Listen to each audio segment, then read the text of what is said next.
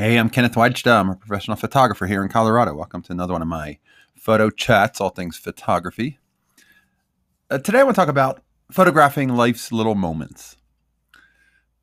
Whenever I go to a wedding, I often look past the pomp and the decorations and the limousines and the fancy tuxedos and wedding dresses and bridesmaids' dresses and think, you know what? This is all very special looking. But what really defines a life is waking up together on Saturday morning. And this couple is going to wake up many Saturday mornings together. And those are the moments that matter. Those are the moments that we need to photograph. Because life happens not only while we're making other plans, but it happens on a daily basis with the things we do today. If you say you're a writer and you go out once a year to a coffee shop and write, you're not a writer. You like the idea of writing, but you don't write. If you write every day, you're a writer. The same thing with being a photographer or a person who watches TV or sports. What you do today defines you. And making photographs of those things it can be you're a person who believes in not using the dryer for clothes when you can hang them on a line and save electricity and be good for the environment. Take a photo of that.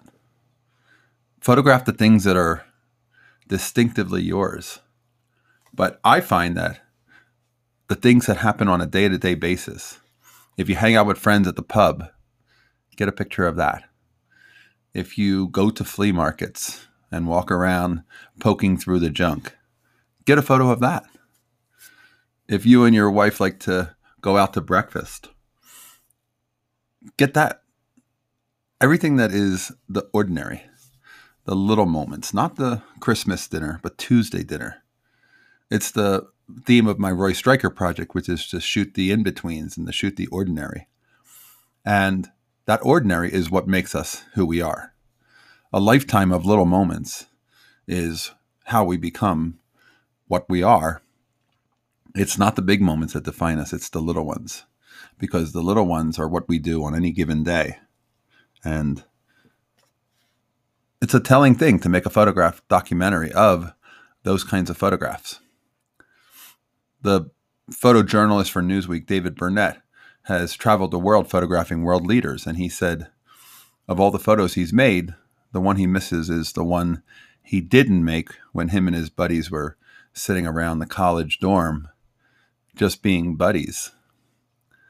Nobody took pictures of that because it would have taken time to step outside of the fun and think about making photographs to remember it. So remember to step outside of the moment that you're in at times and make some pictures.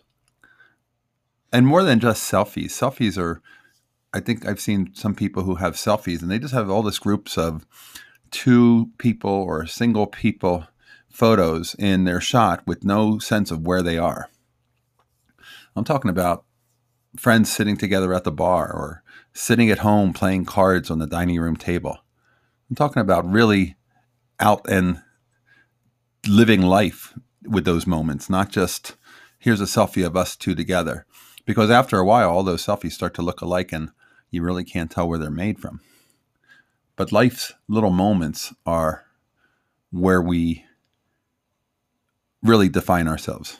So photograph them. All right, that's today's photography talk. If you're enjoying these, hit the subscribe button. Can you share this with some friends? That would be a big help. I'll be back another time. We'll talk more photography. As always, here's to good light.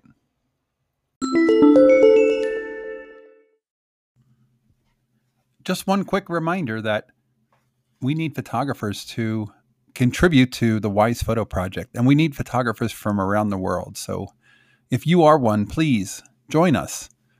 Find out information and what it's all about at thewisephotoproject.com.